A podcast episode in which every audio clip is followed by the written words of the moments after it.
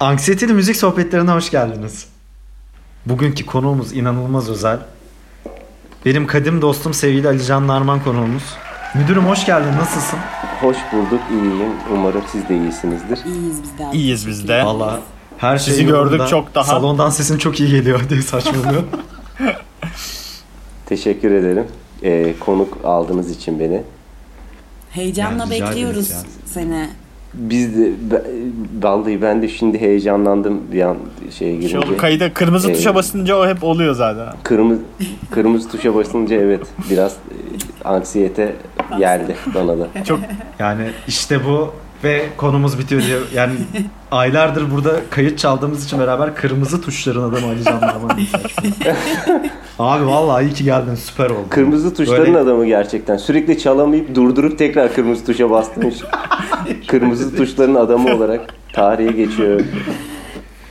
Ya biz şimdi tabii burada diğer dinleyiciler de dinleyeceği için hikayelerin her müzisyenin, her sanatçının hikayesini baştan dinlemeyi istiyoruz. Ben tabii çoğu kısmına nail olduğum için çok mutluyum kendi adıma.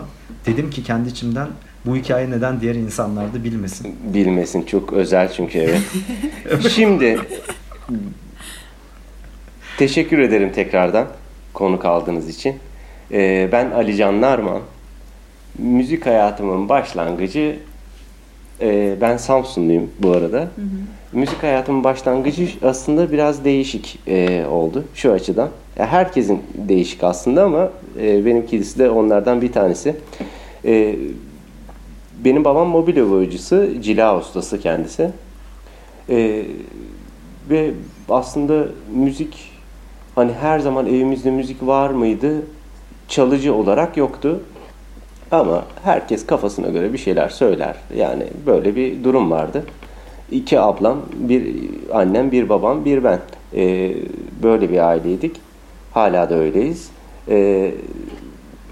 Onun dışında müzikle başlangıcım şu şekilde oldu. İlk bizim evden müzisyen olma kararını veren ablam oldu. Kendisi müzik öğretmeni. Kastamonu'da yaşıyor. Ama o süreçte yine benim müzikle çok bir bağlantım yoktu. Ablam sadece müzisyendi. Ben okulunu okuyan normal bir çocuktum. Ama şöyle bir sıkıntım vardı. Ben de bir tırnak yeme vardı. İnanılmaz bir tırnak yeme durumu vardı. Çok da uzun süre sürdü bu. Ve babam bir aile dostumuz olan Kadir Özal benim için çok önemlidir. Onun kendisi müzik öğretmeniydi ve Samsun'da müzik dershanesi vardı. Ve babam ya şunu verelim gitara, hani tırnak en azından uzatması gerekiyor diye. Ve böyle bir başlangıç oldu. Ben tabii başladım ama bizim evde çoğu zaman kurallar vardı her evde olduğu gibi. Yani oraya gidip dershaneyi açıyordum, işte bulaşıklarını yıkıyordum, işte yerleri süpürüyordum. Bunun karşılığında da gitar dersi alıyordum. Klasik gitar dersi alıyordum. Tabii klasik gitar dersi almak yani çok sıkıcı bir şey. Yani o yaş bir çocuk için. Ben de tabii sıkılıyordum. Ama sonra merak etmeye başladım. Yani nerede merak etmeye başladığımı açıkçası bilmiyorum. Ama herhalde ufak küçük şeyler çaldıkça insan motive oluyor. Bugün hala böyleyim. Ve o motivasyonla bu süreç başladı diye düşünüyorum. Ve böyle devam etti. Tabii ki tırnak yemeği yine devam ettim. Hiç bırakmadım. Çünkü orada yani zaten bu tırnak yeme sebebim ne olduğunu da bilmiyordum yani. O hep kaldı bende çok uzun süre. Hala var mı abi? Ve beni şu anda gerçekten yok mi? Ama o beni müzisyen yaptı. Şu an yani yedirtiyorum diye saçmalıyor değil mi? Yediğim tırnaklar beni müzisyen yaptı. İnanılmaz bir şeye geldi. Süper. Bende de var da ondan ben hala devam ediyor. Öyle 5 yaşımdan beri. Böyle... Ya oluyor ya yani bunun niye olduğunu bilmiyorum ben ama hiç... Bakın umarım bir gün ben de bırakırım ya. Vallahi umarım bırakırsın. Ben de çok uzun zamandır yemiyor değilim aslında. Yakın da bıraktım gibi oldu. Bu süreç buraya geldi. Sonra ben orada işte orada günümün çoğu vaktini o dershanede geçiriyorum. İşte orada gitar çalışsam da oradayım, çalışmasam da oradayım. Orada arkadaşlarım oldu, oradaki müzisyenler oldu. Onları hep merak ettim. Artık hep merak etmeye başladım. Burada merak bence en önemli şey. Her konuda bence önce merak olması gerekiyor. Süreç böyleyken Kadir abi orada üniversiteye hazırlık kulak çalıştırıyordu öğrencilerine. Ben de mutfaktan bulaşık yıkarken sesleri veriyordum böyle kafama göre işte öyle. Ne yaptığımı da çok da bilinçli bir şekilde olmuyordu tabii bu. Ve süreç oradan Kadir abi beni duydu. Ya sen mi veriyorsun bu sesleri dedi. İlk başta biraz çekindim. Hayır dedim ama sonra tabii kimse yok dükkanda. Bir tek ben varım yani. Hani o yüzden çabuk yakalandım. Ve o da beni sağ olsun çok motive etti. Aferin sana falan deyince tabii derslerim rezalet okulda. Yani artık yapacak hiçbir şey yok yani belli. Lise bile görünmüyor yani benim için. Ve böyle olunca da güzel sanatlar fikri yani ortaya meydana geldi. Sonra tabii ki güzel sanatlar nerelerde var? Samsun'da o sene açılmıştı. Ama işte Ankara'da var. İşte İstanbul'daki iyi, Ankara'daki iyi, şuradaki iyi, buradaki iyi. Her okulla alakalı böyle söylentiler oluyor tabii. Aslında burada çok da okulun da motivasyon anlamında çok önemi var tabii ki ama bir insanın içerisinde aklını koyduysa bu işe nerede olduğunda çok bir önemi olmadığını düşünüyorum artık. Ve böylelikle sınavlara girmek için karar aldık. Bir deneme olsun diye Ankara'ya gittik. Amacımız Samsun'du. Samsun'da ilk sene açıldığı için oraya girmem daha olasıydı. Deneme olsun, hani bir sınav nedir bir görsün diye Ankara'ya gönderdiler. Ve ben şans eseri kazandım Ankara'yı. Ve ailem de şaşkın. Ben zaten ne olduğunu bilmiyorum. Bana o dönem şuraya git gir diyorlar. Hoppa gidiyoruz. Böyle oldu ve şans eseri Ankara oldu. Ankara oldu. Aslında o saatten sonra bir kademe üste taşıdı bu iş beni. Müzisyenlikle alakalı. Ve tabii Ankara olunca nasıl olacak yani? Nasıl gidecek? Daha küçük bir çocuğuz sonuçta. Ve yatılı okul oradaki de. Ve karar aldı ailem gönderelim diye ve gittim. Ve giderken tabii ki birçok enstrümandan haberim yok. Hiçbir şey bilmiyorum. Sadece sınavına klasik gitarla girmiş bir çocuğum. Ablam müzik okuyor. Tabii ki ona da danıştım. Ablam bana violonsel seç demişti. Okul sınavlarına işte okula kayıt olduk. İşte ilk haftalar işte enstrüman seçimleri vardır. Siz de tabii biliyorsunuz bunları. İşte eline bakarlar, gözüne, diline bakar, her tarafına bakıyorlar. İşte ondan sonra sana diyorlar ki şu enstrüman, bu enstrüman. Bana da ellerime bakınca viola mı, violonsel mi? Pardon, viola mı, cello mu dediler. Tabii ablam bana cello demediği için ablam viola demişti. Viola olsun dedim. Ve viola dedim. Ve tamam dediler.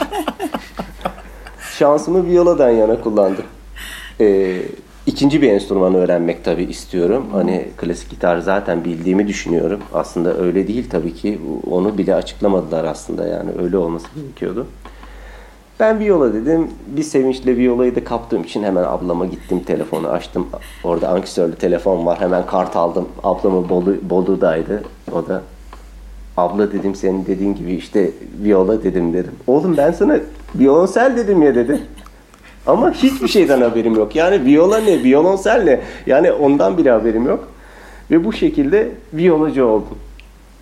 Tabii violacı oldum. Violanın getirdiği bütün şeylere maruz kaldım. Tabii. Espriler. Viola şakaları. %70 her violacının yani, elektrik bas çalması. Aynı tabii, zamanda aynen böyle. Onu da belirtelim. Alican anlatacaktır zaten. Devam edelim. Yani böyle olunca müzik hayatım başladı. Sonra müthiş başarısız bir sene geçirdim. Müzikal anlamda değil ama tabii İngilizce anlamında. Ve İngilizceden sınıfta kaldım. Liseyi 5 yılda bitirdim. Bugün baktığımda öyle güzel bir lisede okudum ki gerçekten buna değdi. Çok güzel insanlar tanıdım, çok güzel hocalarım oldu. Tabii ki siz de biliyorsunuz, bazen okulunuzda o gereken hoca olmuyor. İşte Gazi Üniversitesi'ne gidiyorsunuz, orada başka insanlarla tanışıyorsunuz gibi süreçlerden geçtik. Hı hı. Aslında bir şekilde buraya yönlendirdi beni, hayat gibi oldu. Ve ben de onu yaşamış oldum. Tabii 5 yıl yatılı okudum. Bu herkesin yapabileceği bir şey mi? Onu da bilmiyorum. Çok küçüksünüz. Düşünsenize 13 yaşında gidiyorsunuz ve yani 5 yıl ciddi bir süre. Ve bizim okulumuz şöyleydi. Çok güzel bir okulumuz vardı Hoşdere'de. En üst katı yatakhane okulun, en alt katı yemekhane, ortada sınıflar vardı. Okuldan hiç çıkmıyorsunuz yani. Evet. Hani böyle bir durum vardı. Çok güzel bir 5 yıl geçirdim. Çok güzel insanlar tanıdım. Çok güzel öğretmenlerim oldu. Yani ve o süreç içerisinde müzisyen olmak istediğimi anladım. Ve oradan mezun oldum. Üniversite, tabii ki hep tembel bir öğrenciydim. Ve üniversite sınavlarına girdim. Ankara'yı istiyorum. Ama puanım tutmuyor. Yani orayı kazanabilecek durumda değilim. Öğretmenliğe üniversite mi puanından girdim? Evet. Çünkü öğretmenlik okumam gerekiyordu. Konservatuar eğitimi zaten almamıştım. Güzel Sanatlar Liseleri'den çıkıp konservatuar okuyan arkadaşlarım da oldu, orada devam edenler. Ve bu şekilde ben üniversiteyi Samsun'da okudum. Tekrar geri döndüm 5 yıl sonra. Orada da çok güzel insanlar, çok güzel yine öğretmenlerim oldu. Çok güzel insanlarla tanıştım orada da. Ve Samsun'daki hayatım da hiç fena bir hayat değildi. İstanbul seçeneği de vardı. Bugün baktığımda bazen İstanbul'a gelseydim ne olurdu diyorum. Ama muhtemelen okulum bitmezdi. Hala okulu bitirememiş bir insan olurdum. Çok da İstanbul seven bir insan olmadığım için Samsun olması daha iyi olmuş benim için. Aslında kısa bir müzik geçmişi var. Hani çok detayları olsa da süreç böyle işledi. Sonra öğretmenlik tabii geldi. Hı hı. Öğretmen olmalı mısın, olmamalı mısın sorusu. Tabii ki bir ailen olduğu için onunla paylaşıyorsun bu durumu. Ve ailem, tabii babam mobilya boyacısı, çok zor bir iştir gerçekten. Hı hı. Herkesin yapabileceği bir iş değildir. Çok zor şartlarda çalışman gerekir. Böyle olunca tabii ki oradan öğretmen olmam taraftarı onlar. Yani ki öğretmen olsam diye. Ve bazen şöyle komik şeylerimiz oluyordu. Ablam tabii ki Kastamonu'ya eşiyle beraber atandı. Samsun'la Kastamonu yakındır birbirine. Arabamız, babamın arabasıyla işte Kastamonu'ya gidiyoruz. Şöyle şeyler oluyordu. Kastamonu-Samsun yolunda şöyle manzaralar var. Hiçbir şey yok. İleride sadece ufacık 3-5 haneli bir köy var. Orada da bir okul var. Babam mesela şöyle diyordu. Oğlum şuraya atansan. Yani hani babamın güzergahı şuydu. Hani Kastamonu'ya da yakın, Samsun'a da yakın. Ama yani ya orada ne yaparım yani, hani hiç bunlar konuşulmuyordu. Haklı tabii, o da garanti olmasını istiyordu. Her ailenin isteyeceği gibi. Bu şekilde müzisyen olmaya karar verdim. Ve süreç böyle işledi. Şimdilik hani şimdi hayatım iki bölümü diyeyim, bu kadar. Öğretmenliğe girdiğinde Samsun'dan hangi enstrüman olmuştu? Efendim? Öğretmenliğe girdiğinde hangi enstrüman olmuştu? Şimdi şöyle, ben tabii ki viyola okuduğum için viyolaya devam ettim. Hı hı. Orada da viyolaya devam ettim ve benim okulumda viyolacılar vardı ama tabii her okulda olduğu gibi biliyorsunuz viyolacılar çoğu zaman azdır. Hı hı. Yani bir kemancı kadar, bir cellocu kadar değildir. O yüzden ona devam ettim. Zaten başka bir enstrümanı geçmem de biraz doğru olmazdı diye düşünüyorum. Çünkü çok emek harcadım 5 yıl. 5 yıl o emeği bırakıp hadi bir daha başka bir enstrüman, yani zaten Gitar hala çalıyordum ama klasik gitarcılık bitmişti artık. Hı hı. Çünkü Ankara'da artık müzik tarzı biraz oluşmaya başlamıştı. Daha değişik müzikler dinliyordum. Daha değişik müzikleri seviyordum, çalmak istiyordum, çalışmaya çalışıyordum. Ve bu şekilde ilerledi. Ama Samsun'da yine bir yolaya devam ettim. Hı hı. Sonra hayatıma bas gitar girdi. Yani ben ihtiyaçtan basçı olan biri oldum. İşte grupta işte gitarcı, çok iyi bir gitarcı arkadaşım vardı, Cihan. O da gitar çalıyor. Ben de gitar çalıyorum. Yani şimdi iki gitar, Samsun'da müzik yapmaya çalışıyoruz. İşte bir arkadaşımız daha oldu, Deniz diye. O da gitar çalıyor. Yani üç gitar yani. Hani üç gitar yani Samsun'da bir yerde müzik yapmak için çok anlamsız yani. Hani belki çok şimdi bir proje yapabilirsiniz, orası ayrı ama hani pop çalıp para kazanmak için 3 gitar yani hani düşünemiyorum bile. O yüzden sen basçı ol diye geldi ve ben o saatten sonra bir bakayım hani neymiş bu enstrüman. Lisede birazcık çalıyordum. Biraz, çok az. Hı hı. Ama ondan sonra baktım ki yani çok güzel, acayip bir enstrüman yani. Ve fark etmeye başladım ondaki durumu. Böylelikle 3. enstrüman bu şekilde gelmiş oldu. Süper. Aslında şu anda da basçı mıyım? Viyolacı değilim kesinlikle. Gitarcı da aslında değilim ama basçı mıyım? O da yani nasıl diyeyim? Bas çalıyorum, emek harcıyorum, hani çalışıyorum. Ama bugün şunu düşünüyorum. Keşke bir fırsat olsaydı, başından beri bas gitarla haşır neşir olsaydım. O benim enstrümanım olsaydı. Bugün gerçekten başka bir müzikal bir donanım, beynim olurdu diye düşünüyorum.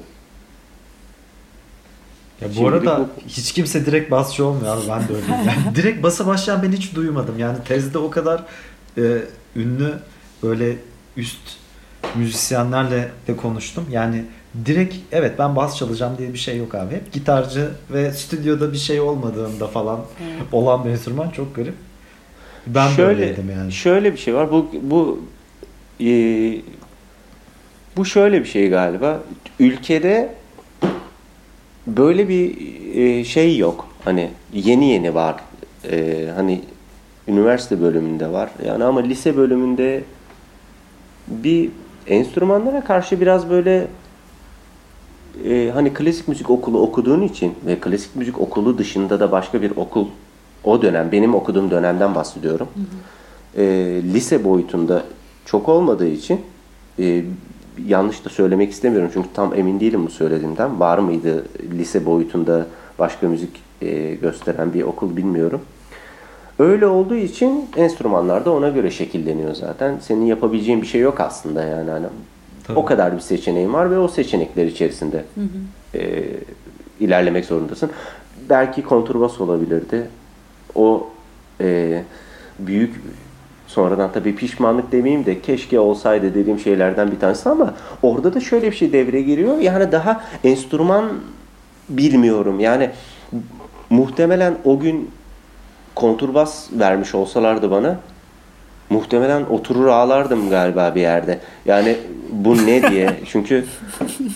Çünkü onu bilmiyorsun. Belki bu okulların da tabii bir an önce öğrenci yetiştirmesi gerekiyor. Bir an önce müziği öğretmesi gerekiyor. Bu işler kolay değil. İçimden şöyle bir şey geçmişti bir dönem. Ya keşke ilk bir sene hiç enstrüman verilmese, sadece enstrümanlar tanıtılsa bir yandan okurken. O bir sene içerisinde bir fikir edinse ama bu sefer de galiba zamandan kaynaklı problemler oluşuyor. Belki ileride olabilir yani, kim bilir. Şimdi şu anda ne yapıyorlar onu da bilmiyorum. Çünkü artık bilmiyorum haberiniz var mı ama Güzel Sanatlar liselerinde artık klasik müzik yok. Klasik müzik çok az. Yani her şey bölündü. Mesela bildiğim kadarıyla ilk sene klasik müzik, 2. sene Türk sanat müziği, Türk halk müziği, işte 3. sene falan filan bu şekilde gittiğini biliyorum. Yani düşünebiliyor musunuz? Koskoca bir kültürü bir senede. Evet. Böyle bir şey olduğunu biliyorum, yanlış bilmiyorsam. Ama ben öğretmenlikte sanki eğitim fakültesinde öyle gibi araştırmıştım ama güzel sanatların da ona evrildiğini bilmiyordum. Eğitim fakültesinde böyle ama güzel sanatlarda da galiba bu şekilde işleniyor. Yani bu çok biraz sistematik olarak bir yanlış var yani. Yani bu nasıl yapılıyor onu da açıkçası bilmiyorum. Araştırmak lazım. Yani mesela bir sene boyunca çocuğa kemanda işte tam doğru sesi basması için çalıştırıyorsun. Bir sene sonra oğlum hani koma basacaksın mı diyorsun. Nasıl oluyor bu iş yani? Tabii. Yani nasıl bu işin içinden çıkıyorlar onu da bilmiyorum. Ama umarım böyle değildir ama bildiklerim bunlar.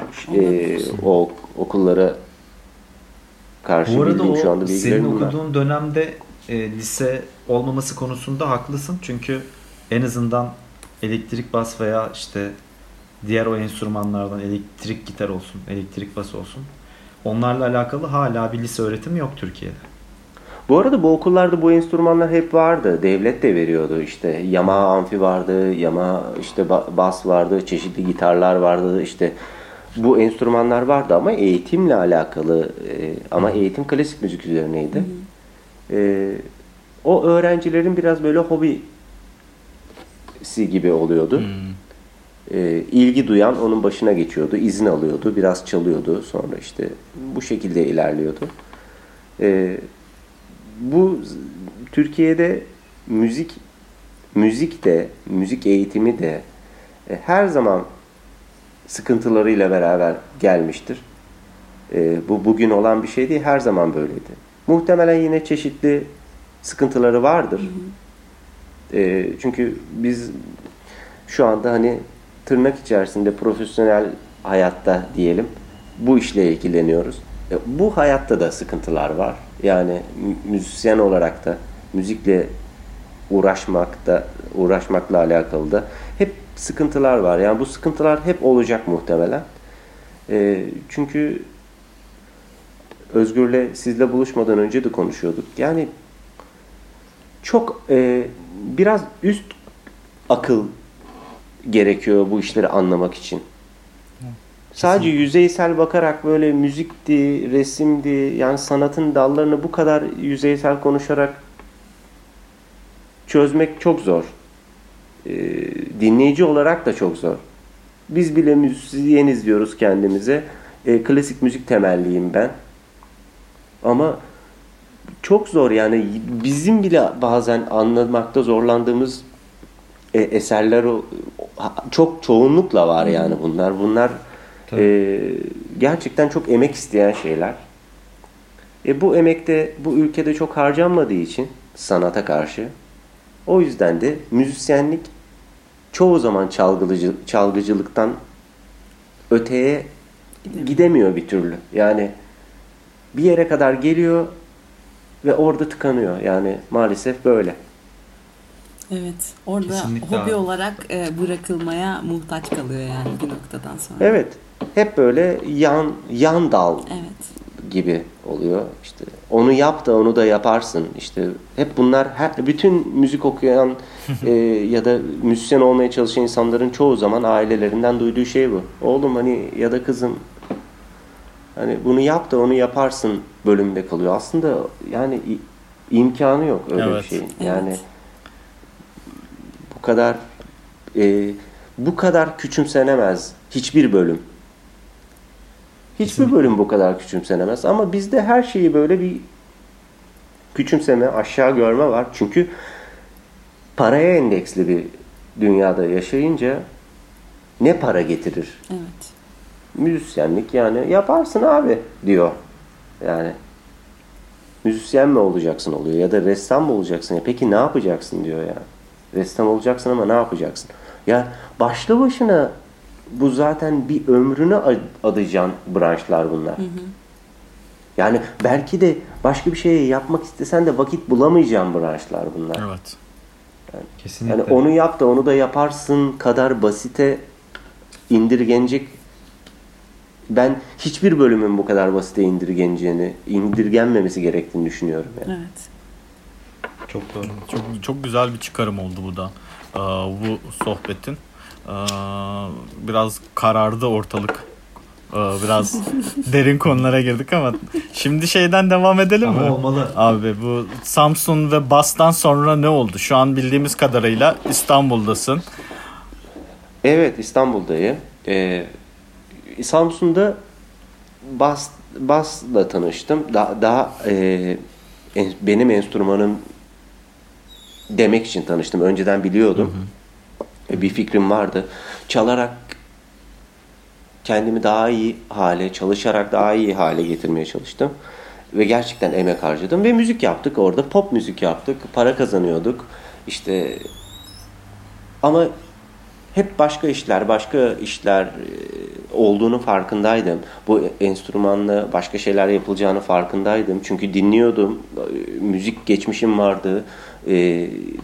Müzik okuyordum uzun zamandır. Bu şekilde devam etti. Üniversite bitince, tabii her üniversitesi biten, çoğu üniversiteyi bitiren arkadaşların yaşadığı boşluğu ben de yaşadım. Ne olacak şimdi yani? Evet. Hani yani ömrümün yarısını okudum, artık ne olacak bu yarısından sonra diye. Ve şöyle bir karar verdim. Ya askere gideyim dedim o zaman. ya çünkü baktım ki bir şey olmayacak. Hani ve askere gittim. Vatani görevimi yaptım Ankara'da ve Konya'da. Önce Konya'da, sonra Ankara'da. Sonra işte moral ekibi diye bir Ankara'da bir yere gittim. Kısa dönem askerliğimi yapmak için. Orada da tabii müzisyen adam, yani müzisyenlerle, zaten hep müzisyenler vardı orada da. Onlarla tanışınca işte çaldık, işte 6 ay boyunca askerliğimizi yaptık. Çok da güzeldi. Yani çok iyi bir kadroyla yaptık. Ondan sonra İstanbul hiç aklımda yoktu aslında ama İstanbul'da benim askerliğim bittiği gün Ankara'da ablamın doğumu vardı İstanbul'da. Tabii ablamın doğumuna, hani ben terhis olduğum gün ablam doğumdaydı. Ve çıktım, İstanbul'a geldim. Ablamda kaldım bir süre. Orada tabii askerden tanıştım. İstanbul'da yaşayan arkadaşlarımla konuşurken ederken bir şekilde burada kalma fikri oluştu. Ve İstanbul'daki müzik hayatım da o şekilde başladı. Bir Ankaralı grupla başladı. Pilli Bebeğe çaldım. Hı hı. Çok da severim onları. Yani çok keyif alarak çaldım ve çok güzel yıllarım geçti onlarla. Hı. Hala da geçiyor. Çok severim onları hala. Şu anda beraber çalışmasak da. Bu şekilde başladı. Şu anda da İstanbul'dan nasıl gidelim bölümündeyim. 2012'de geldim. İşte nasıl giderimin, artık evliyim, çocuğum var, nasıl giderizin konuşmalarını yapıyoruz sürekli eşimle. Bakalım, belki o da olur. Yani burada tabii siz de hani bilirsiniz ki büyük şehrin hızı da büyük. Hı hı. Küçük şehirde zaman başka işliyor. Büyük şehirde başka işliyor. Tabii büyük şehir hızı var ama tehlikeleri de var tabii. Tabii. Erken yoruluyorsun. Erken yaşlandığını hissediyorsun. Her şey seni daha fazla etkilemeye başlıyor. Çok insan var. Çok insanla paylaşmak zorundasın her şeyi. Bu bir bencillik değil. Yanlış anlamayın ama yani bir hava alayım, bir ormana gideyim, bir yeşillikte gezeyim ya da bir yere gideyim, oturayım desem bile hani kafanı dinleyeceğim bir yer olmuyor gibi artık. Hı hı. Bu şehir zaten dolmuş taşmış. Bizim gibi insanlar yüzünden bu arada. Ben de kendimi o çuvala koyuyorum. Çünkü herkesin gözü burada oluyor. Ve gerçek buralıların gözü artık başka yere gidelim oluyor. Yani bazen şunu da düşünüyorum, yani insanlara kendi şehirlerini bile yaşatmaz hale geldik gibi oluyor. Ve bu şekilde İstanbul'da müzisyenlik başladı. Şu anda da hala İstanbul'da müzisyenlikle hayatımı devam ettirmeye çalışıyorum. Çok güzel. Şu anlık bu kadar. İşte biz 2016'da tanıştık. O da çok efsane oldu. Evet. Ulaş Başkaya sayesinde. Evet, abi Ulaş. Ona bir girsene ya, biraz ondan bahsedeyim. Yine bir çok... yolacı, basçı. Evet, yine bir öyle bir etkileşim. Benim Samsun'daki son senem, yanlış hatırlamıyorsam, Ulaş'ın ilk senesi. Ulaş'ı da çok severim. Çok değerli bir insan, çok değerli bir müzisyen. Ama bir türlü Samsun'da tanışamadık tabii. Sonra ben Samsun'da yıllar sonra bir gezmeye gittiğimde arkadaşım vardı, Erdem, Lütiye. Onun yanına gittiğimde içeride bir tane adam daha vardı işte. Ama bu arada ben Ulaş'ın ismini çok duyuyordum. Ulaş da çeşitli insanlardan duymuş beni. Ama görüşemedik bir türlü. Sonra o gün orada buluştuk yüz yüze. Ya sen Alican mısın, ya sen Ulaş mısın falan diye. Ve böyle o gün ilk buluşmamız ve yanlış hatırlamıyorsam gece 3'e kadar falan beraber vakit geçirdik. Ve ondan sonra böyle arkadaşlığımız başladı. O Özgür'ü söyledi, İstanbul'da Özgür hani var diye. Ben Özgür'ü biliyordum. Özgür'le bir defa karşılaşmıştık. Sonra gelince tabii o bize aracı oldu, Ulaş. Biz Özgür'le buluştuk Beşiktaş'ta. İyi ki buluştuk ya. Harika evet, oldu yani. Buluştuk çünkü ve ondan sonra arkadaşlığımız başladı. Burası. Bir sürü müzisyen var. Mesela o 2012'de gelmiş. Ben 2011'de geldim. O süreçte yani işte 2012'de çok tanışmak isterdim ama öyle büyük bir yer olunca işte aynı sektörde de olsan aynı enstrümanı çaldığın için denk gelemiyorsun. Yani eğer iki evet, baslı işler başlamadıysa şu an karantinada evet, fazla saçmalıyor. Yani bilmiyorum. O müthiş bir şey oldu Ulaş'ın aracılığıyla. Sonra biz böyle müzik zevklerimiz, konuşmalar, viyolacı muhabbetleri bilmem neler. Ben tabii bir fark var Ulaş'la Alican'a göre. Ben kemancı viyolacı sınıfında olduğum için değişiklik. Yani en tizden en basa giden o paradoks adam olduğum için. Peki böyle bir garip durum olmuştu yani. Ulaş'la her ilk görüşenin gece 3'e kadar takılması hakkında ne düşünüyorsun? Evet, Ulaş'ın öyle bir şeyi var evet. Biz de 3'e kadar falan konuşmuştuk. Ulaş'ın audition'ı gibi o. Yani o 3'e kadar yani muhtemelen sohbet 10'da bitiyorsa yok yani hani olmuyor. 3 en az bulacak o saatleri. Güzeldi yani, çok keyifliydi. Çok da sohbet ettik yani. Çünkü biz onunla karşılaştığımızda yanlış hatırlamıyorsam saat 1 falandı öğlen. Bir anda tükettik gibi oldu birbirimizi yani böyle. Ya çünkü çok uzun zamandır duymuşuz birbirimizi ama hiç buluşmamışız. Ve böyle olunca o çok uzun sürdü ama çok iyiydi. Çok güzel bir gündü o da. Ya bu şekilde gitti. İşte. Sen, bu arada içimde tutuyorum abi, hikayeni anlattığından beri. Bu espriyi yapacağım arkadaşlar, kusura bakmayın. İşin mutfağında başlamışsın diyebilir miyiz yani gerçekten anlamda? Ya ben aslında şöyle bir şey var. Benim aklıma çok kötü bir şey geldi. Sonra söyleyeceğim. Çok kötü. Yok söyle yani. Sen de söylesin. Ya Doğuş ortalığı kararttın dedi ya. Hı-hı. O da askerde moral 2000'deydim dedi ya, moral verdiği için sürekli. Arda ya. Kapattılar muhtemelen canlıyı. Sonlandı. Evet. Harikaydı bu Özgür. Doğru diyorsun. Peki müdürüm, sana şöyle bir soru sormam lazım. Bu artık bizim böyle manifestomuz oldu. Sahnede veya işte sınav olabilir, müzikle alakalı. En büyük anksiyeteni hatırlıyor musun? Bize bir örnek verebilir misin? Ya ben biraz unutkan biriyim. Öyle olduğu için her çaldığımda o anksiyete benle beraber siyah tişörtünü giyip geliyor. Yani ve o da aynı şekilde ayarlarını yapıyor benimle beraber ve başlıyor. Çünkü burada yeni şeyler de öğreniyorsun. Bu süreçlere alışman kolay olmuyor. Ne bileyim yani ufacık bir detay dışarıdan gelen bir insan için artık öyle olmayabilir bu arada. Anadolu'nun her tarafında artık teknolojiyle işler yapılıyor ama bizim dönemimizde öyle değildi. Yani şöyle diyeyim, biz Samsun'da müzik yaparken o dönem İstanbul'daki insanlar in-ear kulaklık kullanıp hani çalabilir durumdayken biz orada Atlantik mikser ve monitörle 3 saat uğraşıp böyle bir şeyden geldiğin için bir anda kulağına kulaklığı takıp çalmaya başlayınca bir dakika ya burada benim bildiğim müzisyenlik yok oluyor. Evet. Yani bu inanılmaz bir anksiyete aslında o anda.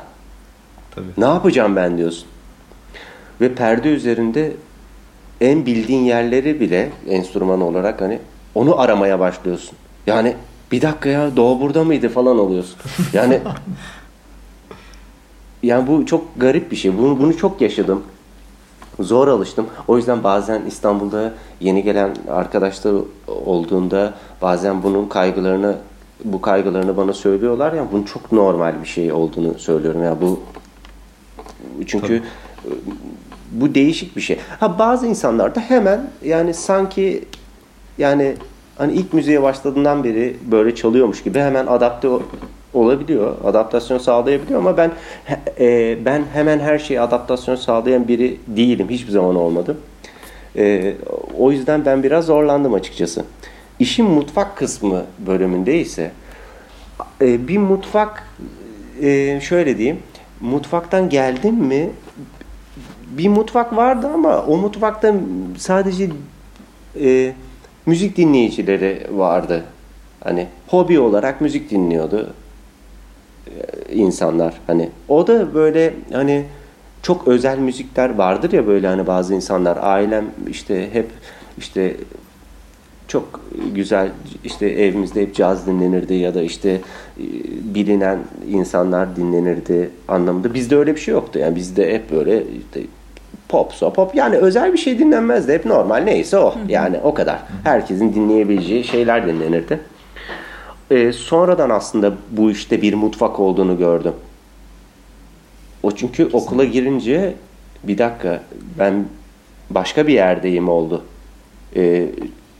Tabii hayallerim hep şuydu yani. Benim gibi tembel bir öğrenci Güzel Sanatlar Lisesi'ni kazanıp okula gidince şunu diyordum kendim sadece şöyle motive ediyordum kendimi. Evet sadece müzik var. Ama öyle bir şey yok ya bildiğin Anadolu Lisesi'ne girdim. Bütün dersler var. Üzerine bir de ağırlaştırmış müzik var. Ya ben nereye geldim? Oldu. Çünkü hani ben her o yaşta birçok çocuk öyle düşünüyordu muhtemelen. Hani çalacağız, enstrüman öğreneceğiz. İşte böyle şeyler hep müzik üzerine devam edecek diye düşünüyordum. Ama hiç öyle olmadı tabii yani 2 kat daha arttı işler. O yüzden bir gün bu podcast'i eğer bir müziğe ilgisi olan genç arkadaşlar dinlerse buraya kadar da sabredebilirse bu podcast'in şöyle yani bu okullar böyle yerler değil. Yani onu düşünmesinler bu şekilde. Çok acı çekerler. Çok acı çeken de insan oldu çünkü. İlk sene zaten genelde ilk sene güzel sanatlarda ilk sene elenme senesi yani. 30 kişi başlıyorsan 25'e düşüyor. Çünkü 5'i bu ne diyor yani? Niye? Gideyim normal okul okuyayım diyor yani adam. Hani ama elenememek çünkü acaba daha mı kötü? Ortaokulda konservatuara giriyorsun ve işte lisede fark ediyorlar mesela senin onu yapamayacağını ya da sen fark ediyorsun ama elenemiyorsun ya. Yani evet, o da rezalet bir şey. Kötü. Ya bitireceksin ya evet. Bırakıp hiçbir şey yapamayacaksın yani onun da arası. Onun mesela mantığını bilmiyorum neden öyle yapılıyor. Yani neden öyle yapılıyor acaba? Niye hemen karar veremiyorlar? Farkındalık yani tabii. Lisede falan daha çabuk gelen bir şey ya. Ortaokulda onu çok fark edemeyebiliyorsun. Ortaokulda burada aslında şöyle bir şey oluyor. İşte burada öğretmenlik bence devreye giriyor. Öğretmen kesinlikle. O işi öğreten kişinin ileri görüşlülüğü çok önemli bence. Evet. Yani çünkü ben bir ortaokul öğrencisi olsa bile gerçekten içinde siz de müzisyensiniz, siz de biliyorsunuz bu süreçlerden hepiniz geçtiniz. Gerçekten içinde olan çocuk ortaokul da dinlemez, ilkokul da dinlemez. Yani kendini belli ediyor yani bu insanlar. Tabii. Yani bu biraz böyle yolda kalmış arabayı iteklemek gibi bir şey. Dur bakalım liseye kadar götürelim ne olacak? Olmayınca hadi bay bay. O zaman ne olacak şimdi, evet, çocuk? Daha kötü. Yani tam bir araf yani. Hani normalini de bilmiyor. Ötekini de yapamıyor. Ama müzisyen de olamazsın durumu oluyor. Ne yapacak yani o zaman bu, hani o saatten sonra? Tabii. Çok o korkunç bir şey bence yani bir insan için. Nasıl bir çözüm buluyorlar ona acaba aileler veya öğretmenler? Siz konservatuar mezunusunuz. Hani siz biliyor musunuz? Size bir böyle insanlara bir öneriyle mi gönderiyorlar? Evet, senden olmadı ama şuraya yönel gibi mi diyorlar? Yoksa senden olmadı arkadaş, hadi kendine iyi bak mı diyorlar? Kendine iyi bak diyorlar. İşte o ya bozulan arabayı orada ittiriyorlar abi. Genelde bozulan yani inanılır gibi bir şey değil o yani. Evet. Hani hadi bay bay, bu kadar yani. Tabii yani, ya şöyle işte şunlar var, şu bölümleri deneyebilirsin bile yoktu benim dönemimde ben ayrıldığımda. Yani beni sniper'la vurmasınlar ama gerçekleri söylemem. Tabii el yordamıyla bende de öyleydi. Ben de yani o, hani yani. Çok şey oldu tabii, hocalar birazcık kızmışlardı bana bırakıyorum diye ama hani belki de o kızgınlıklarının sonucu olarak zaten buradan çıkınca bir şey yapamayacaksın falan gibi olmuştu. Yani öylelikle müzikoloji olmuştu benim de. Başka yapabilecek bir şeyim olmadığı için girmiştim ama iyi ki de girmişim tabii, orası ayrı. Evet yani bu tabii sen yine anladığım kadarıyla Esin, sen o zorlu dönemi iyi atlatanlardan birisin. Yani şöyle olmuştu aslında, belki hani benim kötü giden bir şeyim yoktu psikolojim dışında. Yani enstrümanım da iyi gidiyordu. Müzik derslerimde, diğer derslerimde iyi gidiyordu ama ben yapmak istemiyordum. Ama aynı şey aslında. Yani yine bir yerde ha seni atıyorlar, ha sen bırakmak istiyorsun. O kadar emeği birazcık böyle elinin tersiyle itmek gibi oluyor ama psikolojik boyutu, onu hep düşünüyoruz, konuşuyoruz. Podcastlerde de hep konuştuk. Psikolojik boyutu birazcık hafife alınıyor bu işlerin. O yüzden evet. Yani sanki hani böyle az önce bahsettiğin gibi okula girdiğin anda böyle her yerden sana müzik beslemesi yapılıyor falan gibi bir durum var ama aslında öyle değil. Yani çok acılı da bir iş. Psikolojik olarak çok zor, çok dikkat isteyen ve hayatından yani o işte çocukluk döneminde özellikle giriyorsan senden çok şey götüren de bir iş. Tamamen işine evet. Odaklanıyorsun. Yani işte mesleğini seçiyorsun ortaokulda, lisede. O yüzden birazcık daha bilinçli olarak... Ben o yüzden Güzel Sanatlar Lisesi'ni ya da üniversitede alınan konservatuarları falan da son zamanlarda daha fazla destekliyorum. Çünkü daha bilinçli evet. Bir şekilde kimin ne yapmak istediğini bilerek bir şeye başlaması çok daha işinde iyi olmasına sebep olur gibi geliyor. Doğru, evet, doğruluk payı var bunda yani, evet, olabilir. Her öğretim zamanının ilk yılları deneme olmalı gibi düşünüyorum ben. Orta bir, lise 1, üniversite 1 gibi. Evet. Ona göre bir rota çizmek çok çok önemli. Çünkü o aradaki 3 yılda bile çok değişikliklere uğrayan bir ülke olduğumuz için her an her şey olabilir. Her an yani her şey olabiliyor, evet. Değişikliklere uğrasa da uğramasa da bir ülke bu. İnsanın kendi bakış açısı için çok daha, geleceği için çok daha iyi bir süreç olabilir diye düşünüyorum. Ya bir de anket gibi bir şey aslında düşünülebilir. Yani bu şimdi düşünsene, biz işte Özgür girdik 10 sene bir okulda okuyoruz. Hani arada bir sorulabilir öğrenciye yani memnun musun okuldan? Nasıl gidiyor? Hani öğrencinin pek fazla söz hakkı yok bu konularda. Bunun yapılması lazım. Ya ben de ona mesela dikkat ediyorum öğrencilerimle. İşte dönem başlıyor ya da 3 ayda bir neyse. Hadi bakalım anket yapıyorum. Var mı bir sıkıntınız? Olabilir çünkü yani fark edemeyebilirsin. Birebir ders yapıyorsun bir de. Onun o senin uğraştığın çok fazla şey var. O bir saatlik derse geliyor öğrenci ama heyecanlanarak geliyor falan filan. Sen kırabilirsin onu o sırada yani. O geri bildirimleri evet. Alıp dersi ona göre revize etmek de çok kıymetli. Okulların da bence zaten böyle şeyler yapması gerekiyor. Yani öğrenci evet. Çöp gibi bakılmaması lazım yani. Ya evet, benim öyle bir de. Benim mesela viola ile olan hayatımda lisede çok kırılmışlığım var tabii ki. Çünkü yatılı okuyorsun, annen baban yok. Yanında bunlar tabii böyle herkesin kaldırabileceği şeyler değil o yaş grubu için. Ve bir yandan başka bir öğretmene gidiyorsun, senin dediğin gibi Esin, birebir ders yapıyorsun. Yani bazen çok kötü anlar, çok kötü durumda kalabiliyorsun. Ve bir şekilde de tabii olgunlaşıyorsun. Ama yine de herkesin yapabileceği evet. bir şey değil. Yani başta başına bambaşka bir psikolojik destek alman gerekiyor. Yani bunlar önemli şeyler bence. Bu tarz okullarda daha ciddi düşünülmesi gereken şeyler. Çünkü başarısızlık hissi var. Çok başarılıyım hissi de var. Yani bu inanılmaz bir şey o yaş grubu için. Evet. Yani o yüzden bir anda böyle çocuğun ayarları oynayabilir. İkisinde de. Bazen şöyle insanlar vardı, bazı okullarda görüyorduk. Mesela çocuk okulun en iyi kemancıları arasında. Ya yürüyüşü bile değişik. Yani artık bitmiş gibi oluyor her şey. Onun için de çok kötü bir şey. Evet.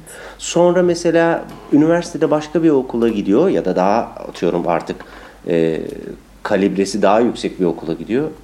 Orada kendini çöp gibi hissediyor. Yani bir psikolojik destek olması lazım. Genelde güzel sanatlarda şöyle bir şey vardı. Yani hani ilk sene girdiğinde tamam ben senfoni orkestrasında çalma benim hedefim oydu. Son sınıfa gelince ulan dur ya Kırıkkale Üniversitesi'ni kazanabilir miyim acaba öğretmenlik? Yani bir anda böyle yani olay Stravinsky'den şeye iniyor yani bir garip bir şey yani o yaş grubu için. O yüzden her şeyi gerçekçi bir şekilde anlatmak her seferinde, her derste. Her derste bu konuların üzerinden geçmek. Bunlar çok önemli şeyler. Evet. Bir de çok sistematik işte, yapman gereken bir iş. Aynı zamanda tabii ki yani. Bahsettiğin şeyde ben de katılıyorum. O çizgiyi kaç yaşında olursan ol tutturabilmen gerekiyor. Çünkü insanların senden beklentisi de ona göre şekillendiğinden bu sefer hani birilerine karşı mahcup olmayayım da devreye giriyor. Artık tabii. Kendi yaptığın şeyden birazcık uzaklaşıp başkalarına karşı bir şeyler yapmaya çalışıyorsun. Kesinlikle. Acık bir tarafı da var. Yani burada Anadolu'nun her köşesinden gelen insanlar var. Lise için düşündüğünde oraya geliyorlar ve düşünebiliyor musun? O anda bambaşka, belki de hiç hayatını duymadığı bir müzik stilini öğrenmeye çalışıyor. İşte besteciler tanıyor ama yani haberi yok. Hani bu arada onu da tabii ki işliyorlar derslerde, öğretiyorlar ama işte senin dediğin gibi her sene bir üzerinden geçmek, her derste biraz üzerinden geçmek, nasıl beklediğin bu muydu gibi yani bunlar zor şeyler değil aslında bakıldığında. Evet. Bu arada ben kendi dönemim için bahsediyorum. Belki de şu anda bunların hepsi oluyor. Belki de hiç problem yok yani. Belki de şu konuştuğumuz şey belki de çok saçma kaldı şu anda. Ama benim dönemim için böyle. Benim dönemim için böyleydi yani. Yanlış cevap. Yok abi yok haklısın yani. Keşke senin az önceki düşündüğün gibi olsa ki ben bu konuda çok protestim. Ya bunları seninle de konuşuyoruz Alican biliyorsun. Yani o inanılmaz mükemmel şekilde çalınan Mozart'ların sonucunda 90 jenerasyonu sonrası konuşuyorum. Bu insanlar kadrolu iş bulabiliyor mu acaba operalarda ve senfoni orkestralarında? Şöyle, şu anda fabrika gibi mezun veriyor bu ülke. Birçok branşta. Tabii. Birçok branşta. Sadece müzik değil. Şöyle bir şeyi hatırlıyorum. Benim üniversite son sınıfımda, ben üniversite son sınıftayım. Pardon özür dilerim. Üniversite son sınıfa geçtim. Artık bir sene daha okuyacağım ve mezun olacağım. O sene Türkiye'de kaç tane resim öğretmeni atandı biliyor musunuz? 3. Şaka yapıyorsun. Ya 3 kişi atandı ya. 3 kişi. Yani düşünebiliyor musunuz?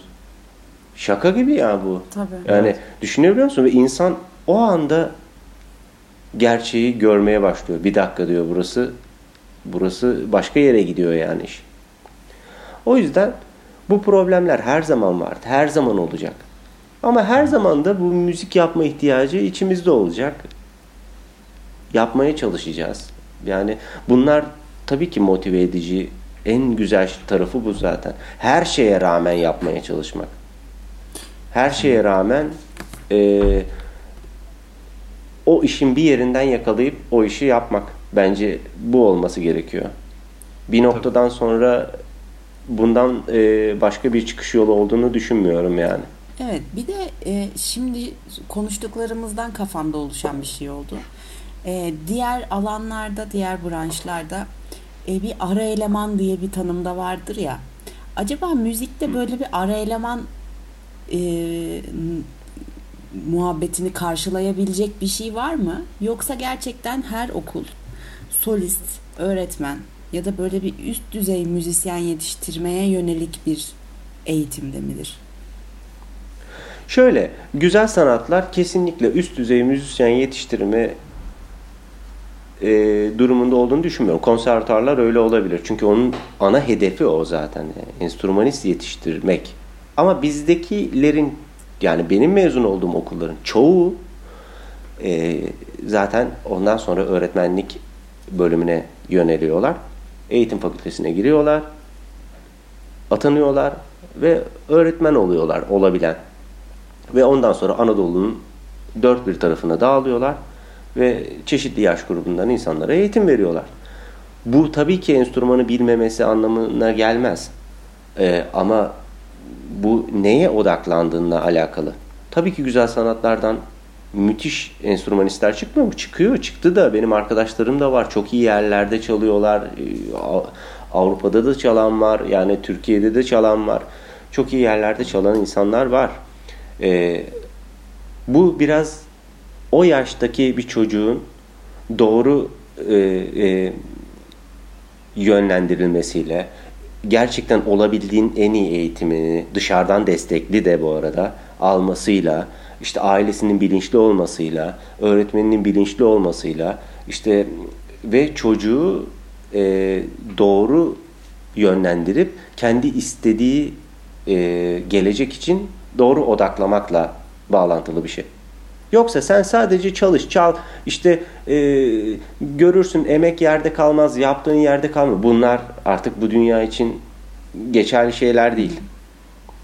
Yani benim dönemimde öyle bir Yeşilçam vardı. Sen emek verirsen emeğin yerde kalmaz. Ben emek verdim ama çoğu zaman yerde kaldı mesela. Tabii.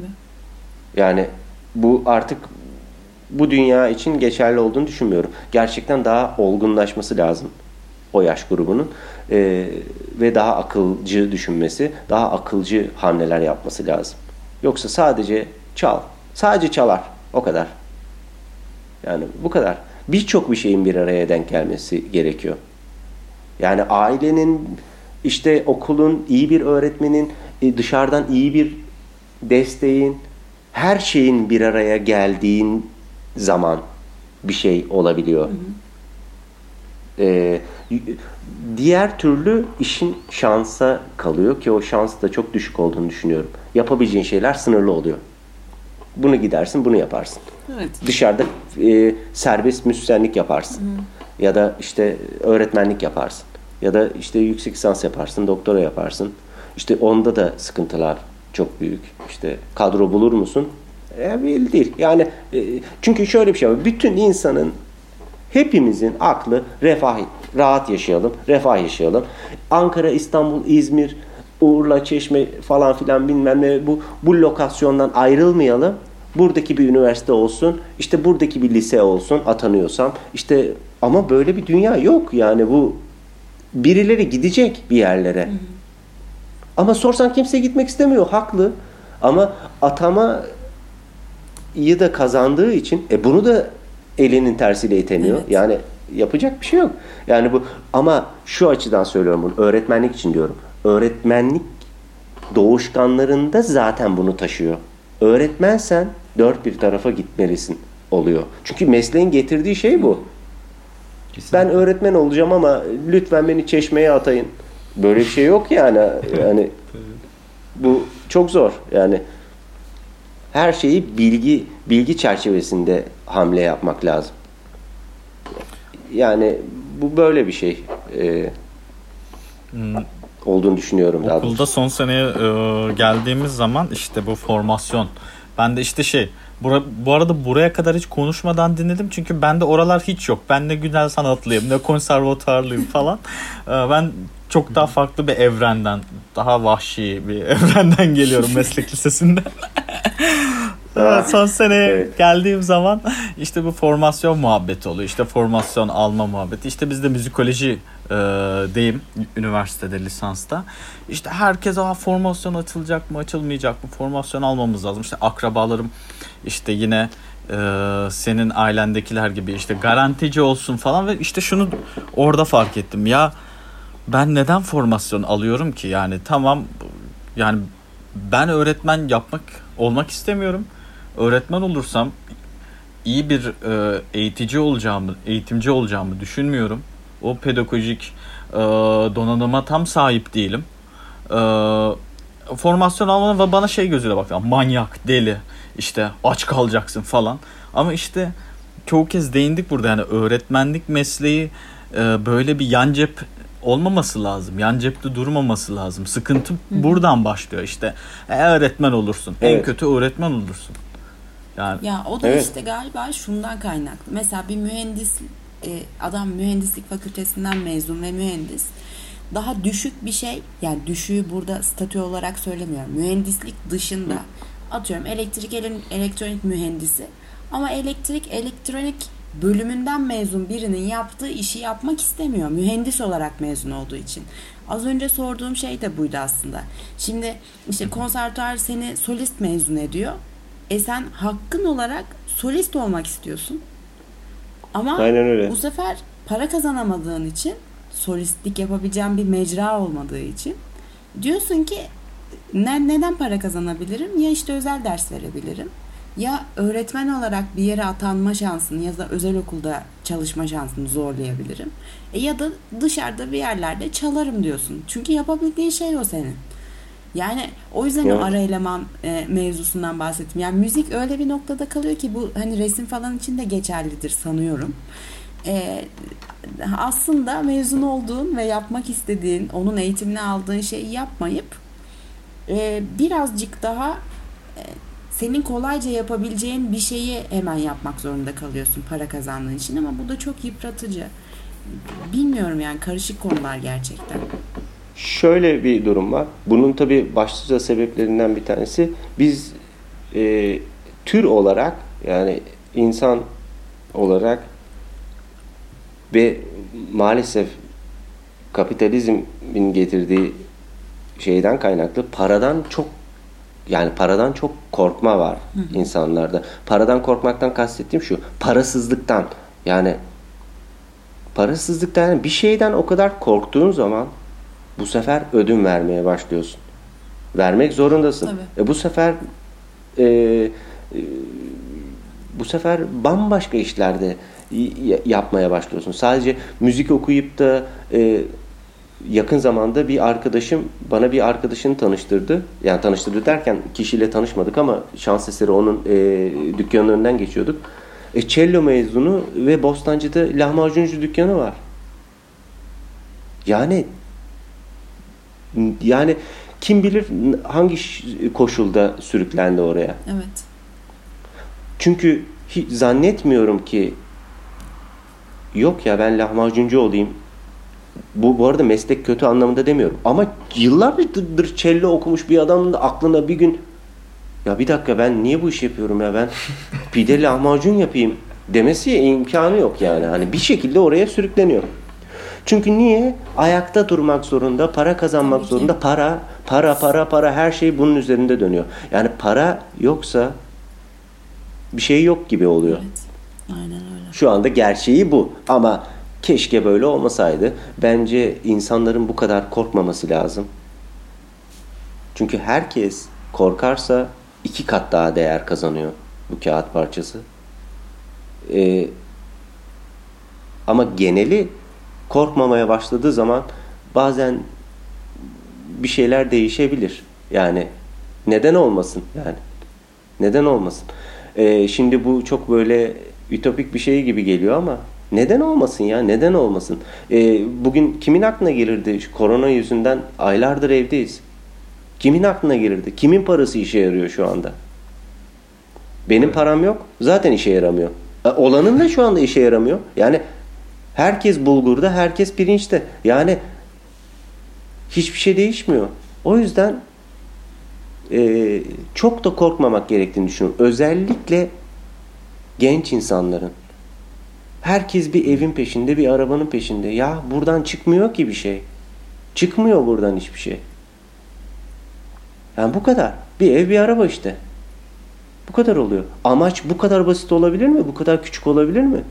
Özellikle sanat sepet işleriyle uğraşan insanlar için. Ya bu kadar olur mu? İşte çalayım ev alayım. Ya alsan ne olur, almasan ne olur? Yani bu mu yani hani bunca emeğin? Yani onca tırnak bu yüzden mi yendi yani? Ve ama, konunun başına döndü. Ya anladın mı? Hani öyle iş böyle oluyor ama işte gel gör ki o ev için yenmiş gibi oluyor o tırnak. Yani evet.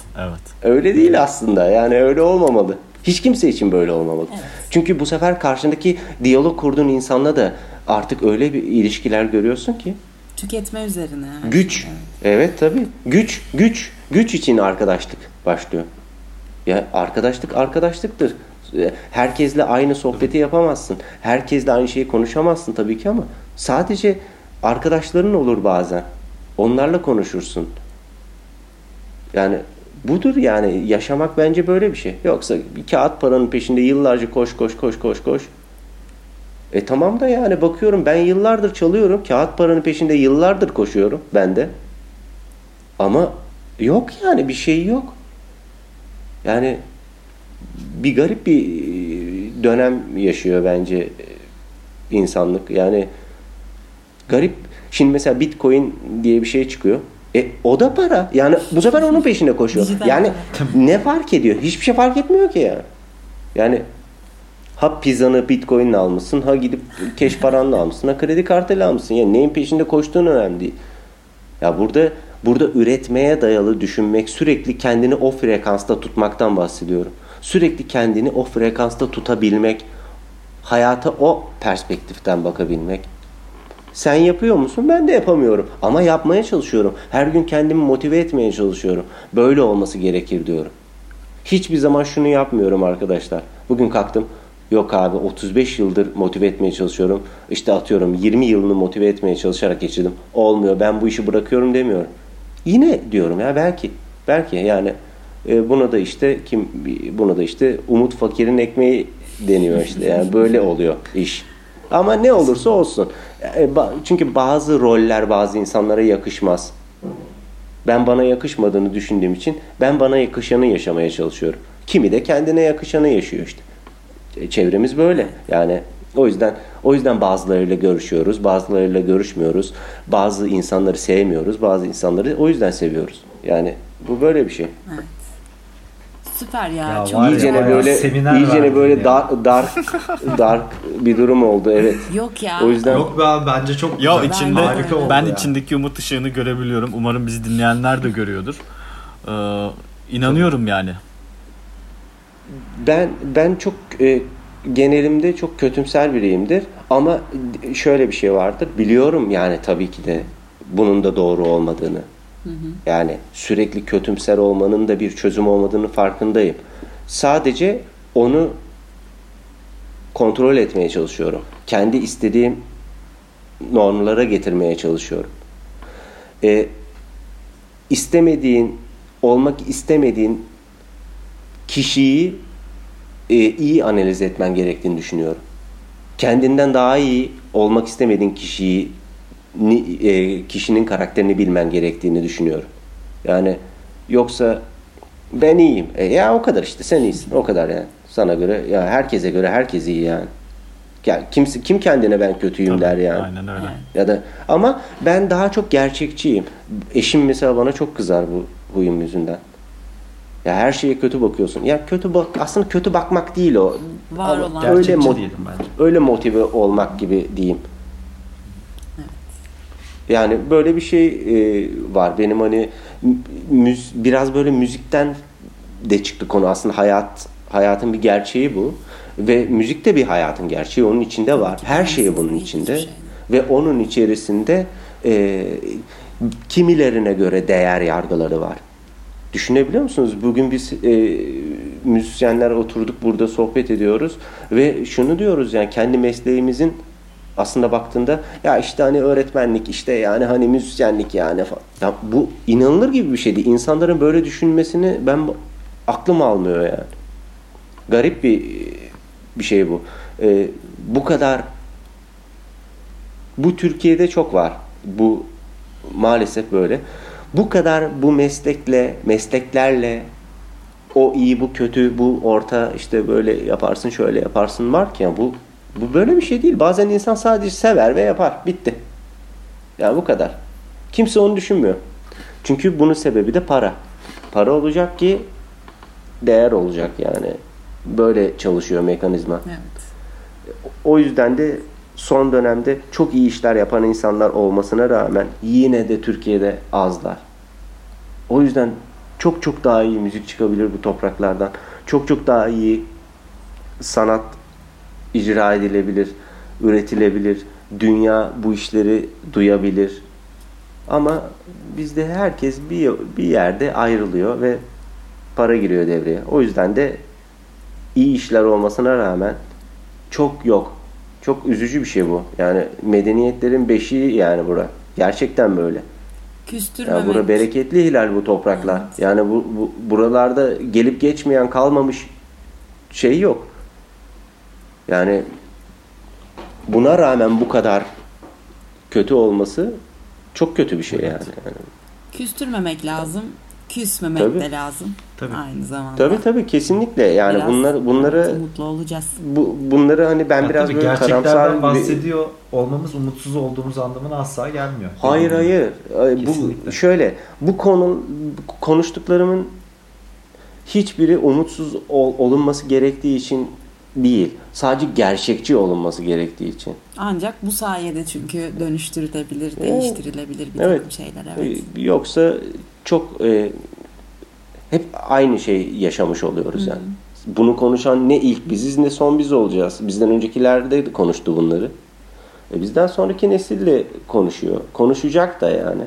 Yani o yüzden umutlu bir şekilde ama gerçekçi bir şekilde. Çok da böyle hani toz pembe değil her şey ama bir işin gerçekçi tarafı da var. Bunu da bilmek. O yüzden işte erken olgunlaşması lazım bu yeni jenerasyonun, gelen arkadaşların. Çok erken bir takım şeyleri düşünmesi lazım ve o yüzden de herkese çok görev düşüyor. Hiç kimse bırakmayacak ki kendini bir yerde bir şekilde toparlanacak bu işler. O zaman evet. Bir gün bu şekilde gidiyor. Müziği kurtaracağımız günlerin gelmesi umuduyla değil. Ama bugün kurtarıldı galiba. Biraz daha kurtarmaya yakın hissettim ben de kendime. Evet. Yani daha kurtarılabilir gibi geldi. Manifesto bana. Özel bölümün artık yavaş yavaş sonlarına geldik herhalde. Abi ağzına sağlık. Çok güzeldi. İyi efsane ki geldi teşekkür bana. Ederim. Ya, teşekkür ederim.